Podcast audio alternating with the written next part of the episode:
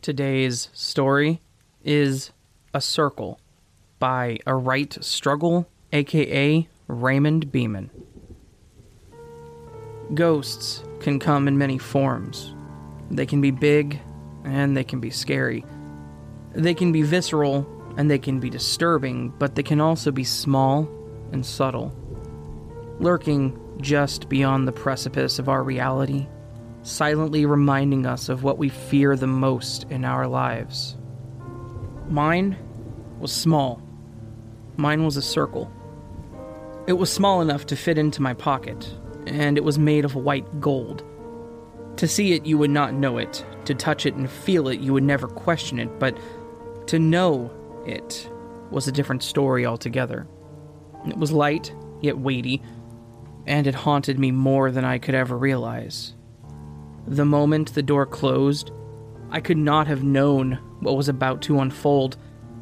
I returned home that night, lost and alone, filled with sorrow and regret, cursing myself for all of the little things that eventually added up. Alone, they are small, but over time they grow. The forgotten dates, the distant nights, and always listening, but with only one ear. They're like a crack. It begins with a line, and when left unchecked, it can grow and tear, splintering all in its path while leaving a spiderweb of misery in its wake. And this, this is what inhabited my mind as I closed the front door and sheepishly sunk into my bed. What was to become known as the first night was honestly unremarkable. It was just like any other night, excluding the events which had preceded it. I slept, I woke, and I rose.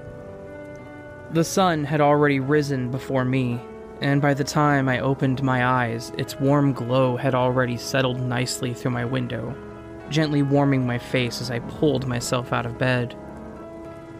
I made a habit of taking a walk every morning. There was a small lake not too far from my home that could only be described as serene during the morning hours. I walked to this lake every day and just sat for a while. I found it to be the perfect way to compartmentalize my thought and prepare for the day, and I knew that following on from the night prior, that I needed this now more than ever. So I put on my jeans and I made my way towards my front door. I pulled the handle once, but it wouldn't open. I pulled the handle down again, but it would not open. I pulled the handle a third time, but the door remained closed. Confused, I paused for a moment. For a second, I contemplated that I was still asleep and still dreaming. It didn't make any sense. I began to yank at the handle forcefully as an irrational fear crept through my body. I pulled and pulled until my arms strained and my muscles ached. My mind began to cloud, and the fear seeped through my body, infecting every sense and corrupting all reason in its wake. The exit to the world remained shut, standing firm, unyielding, and fierce. In a panic, I tried the windows. When that didn't work, I tried the back door, and when that did not work, I tried my phone. My phone would not respond. Its screen hung black and clear, refusing to respond to any touch. The television was the same. My computer was the same. Everything was just empty.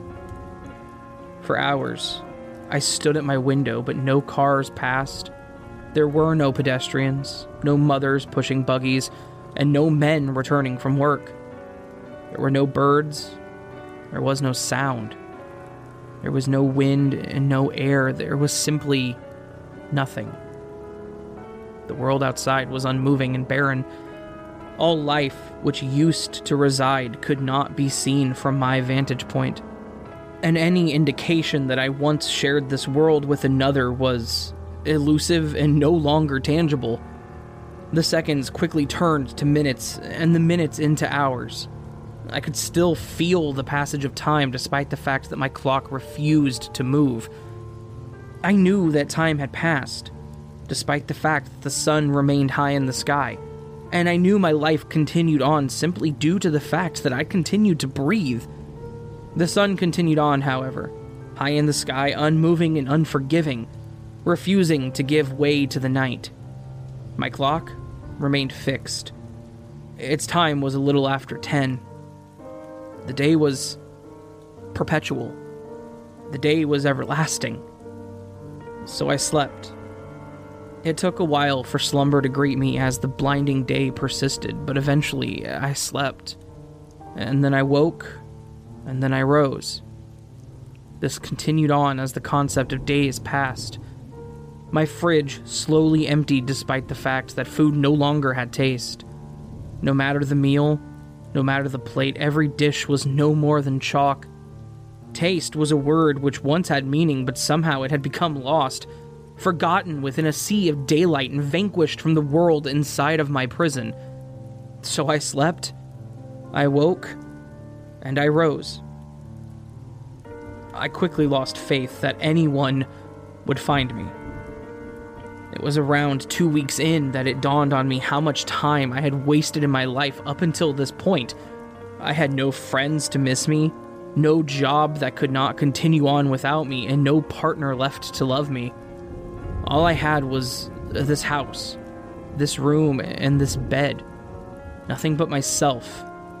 Trapped and alone, living in solitude, completely forgotten by the world outside.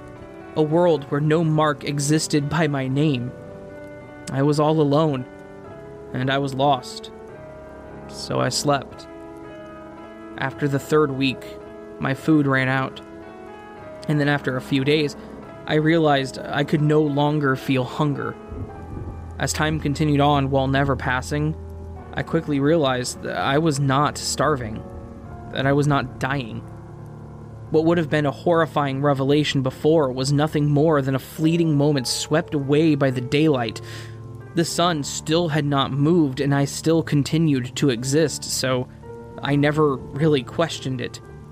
I just slept, then I woke, and then I rose. It was after a month or so of nothing but myself and the silence that I eventually met him. Suddenly, one night, I was jolted awake. I could not explain why I had awoken so suddenly. It was just there. It was the indescribable need to open my eyes. It was the feeling that I was being watched. My eyes strained as I opened them, the never ending daylight blinding me as I sat up in my bed. I noticed him straight away. He sat on the edge of my bed staring at me simply watching on as I slept. My heart began to pound heavily as he smiled at me, my reflection glaring back at me with a self satisfied smile. He shifted slightly and brought a finger to his lips, indicating that he wished for me to remain silent, with a soft and careful exhale. Good evening, he spoke softly. Or should I say good morning?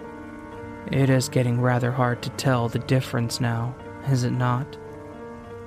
Panic coursed through my being as my body reacted instinctively to the intruder. Now, now, he grinned. I would have assumed you were already acquainted with the fear. It's not as if you have just arrived here now, is it? Slowly, my chest began to ease as my breathing slowed. See? There is no worry here that you have not already seen, so why worry? That's my philosophy. It really is quite striking here. I knew that you preferred your own company, but do you not think that you're taking this a little bit too far? I did not respond straight away. I simply sat in silence as he continued to watch me, his smile never ceasing as he glared at me through gritted teeth. Then, after a few moments, my mouth opened, and the most expected of questions drifted from my lips. Who are you? I knew the answer deep down, but I asked the question regardless. Slowly, the man lifted himself from the bed and straightened his tie. You already know who I am, he answered, But I'm supposing that you can be forgiven for such predictable question, considering your current predicament after all. Well, allow me to reintroduce myself. He smiled and spun slightly on the spot, basking in his own arrogance and self worth. I am you. Well, that is not quite true.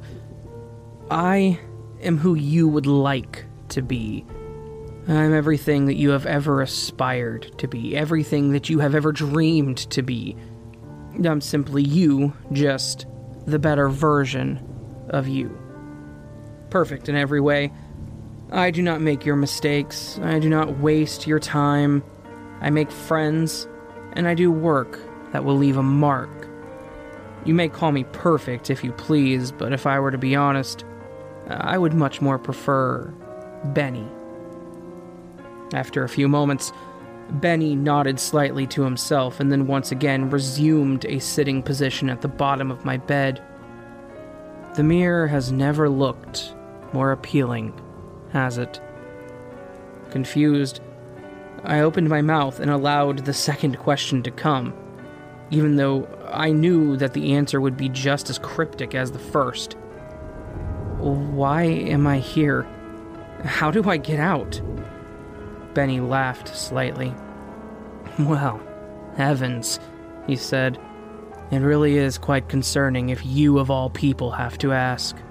After all, we're only here because of you. The door cannot remain shut forever, but I guess you already know that, right? Perplexed, I shook my head. What? I, I don't understand. How can I get out? Please just tell me. Benny sighed slightly before answering.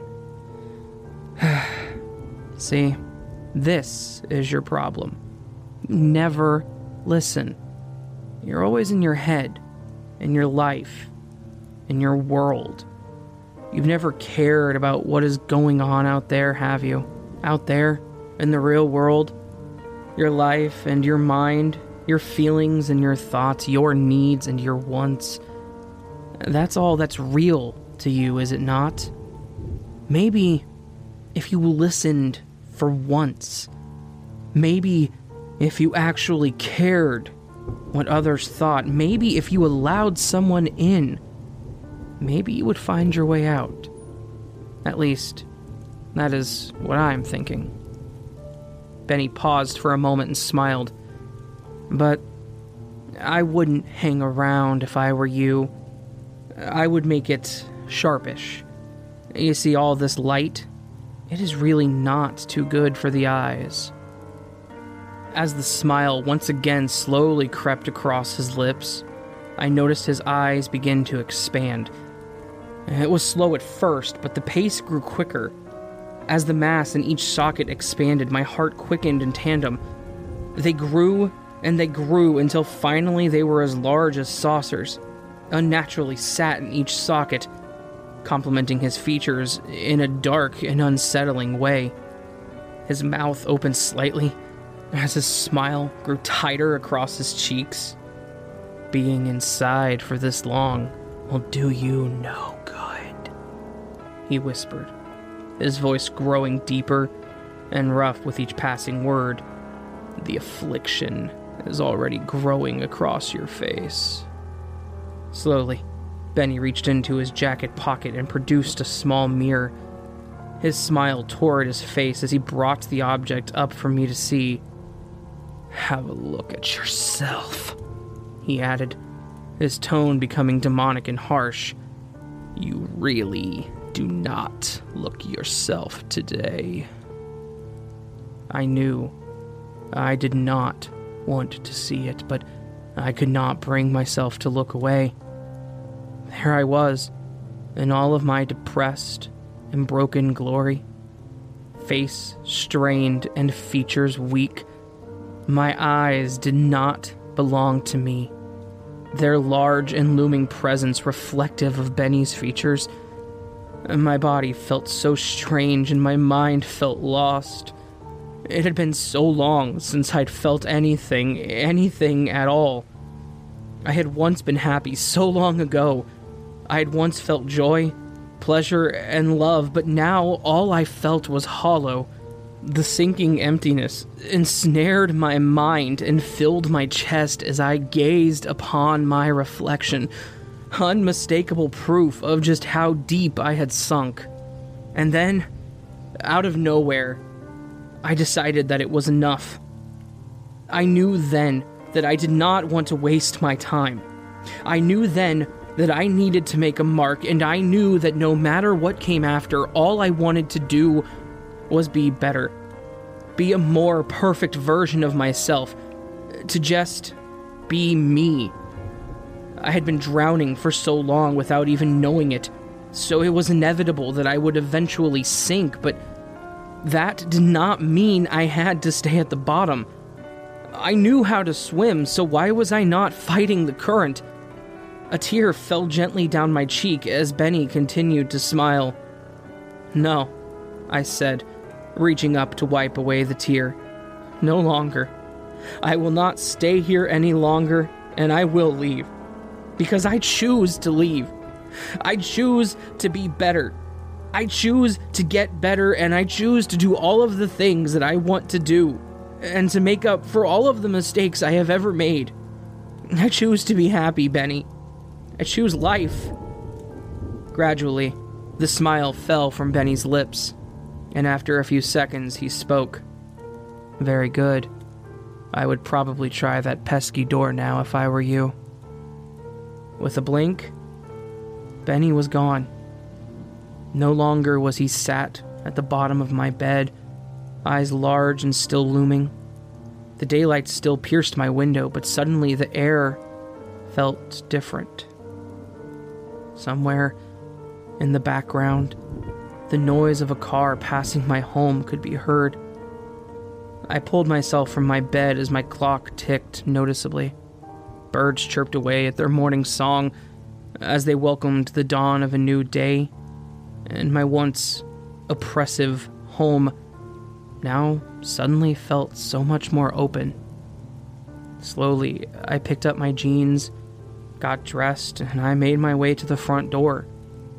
Pausing for a moment, I allowed my hand to hover over the handle. I knew that my words were not bluster. I knew that I meant every single one of them. I just knew in that moment that things would be different, that I would be different. After all, I had done what needed to be done. I had chosen to swim. With a new confidence, I pulled the handle down and the door opened. The air immediately felt fresh and clean. As I stepped back out into the world, I allowed it to grace my cheeks as a smile grew across my face. Other people may not have been as lucky as me, I know that. Others may never get to step back outside. The door may never open for them, so in that moment I knew that my second chance would not be wasted. There was only one place I needed to be, so I made my way to the lake. After a few minutes, I had made it to my favorite spot, and I took a seat on my favorite bench. The serene waters moved peacefully in the foreground as I reached into my pocket and pulled the small metal object from within. The ring had been in there since last night. It had been in there for so long. I carefully eased it back onto my finger and once again smiled. I would fix this. I would fix me, and I would get back all that I had lost. You see, ghosts. Ghosts can come in many different forms. They can be big, and they can be scary. They can be visceral and they can be disturbing, but they can also be small and subtle, lurking just on the precipice of our reality, silently reminding us of what we fear the most in our lives, but they can also be moments. Ghosts can be memories, events, cause and effect. Our ghosts can trap us if we're not careful, and they can freeze time, imprisoning us in our memories, in our events, and in our lives. They can fragment our reality they can hold us stationary until years have passed, and the only thing different is our age. You see, Ghosts can come in many shapes and sizes, and I knew in that moment that mine was no longer scary. Mine was small. Mine was a circle.